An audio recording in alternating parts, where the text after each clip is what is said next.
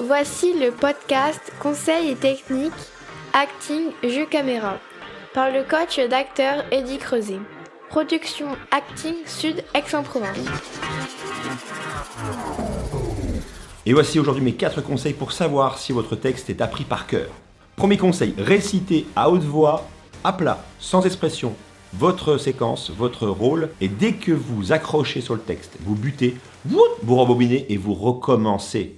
Il faut en faire 3, 4, 5, 6 d'affilée, autant que vous voulez, pour vous sentir à l'aise, sans accrocher. Dites le texte dans une action automatique de tous les jours. Automatique, c'est que vous ne pensez pas à ce que vous faites, la vaisselle, marcher, conduire, et vous mettez donc votre texte dans le corps lorsque vous bougez. Troisième conseil, dire le texte avec des voix différentes, avec une tonalité différente et un volume différent, des voix aiguës, des voix graves, des voix fortes, des voix chuchotées. Quatrième conseil, révisez votre texte tous les jours jusqu'à l'échéance. Même si vous dites non, c'est bon, je connais. Non, révisez chaque jour le texte.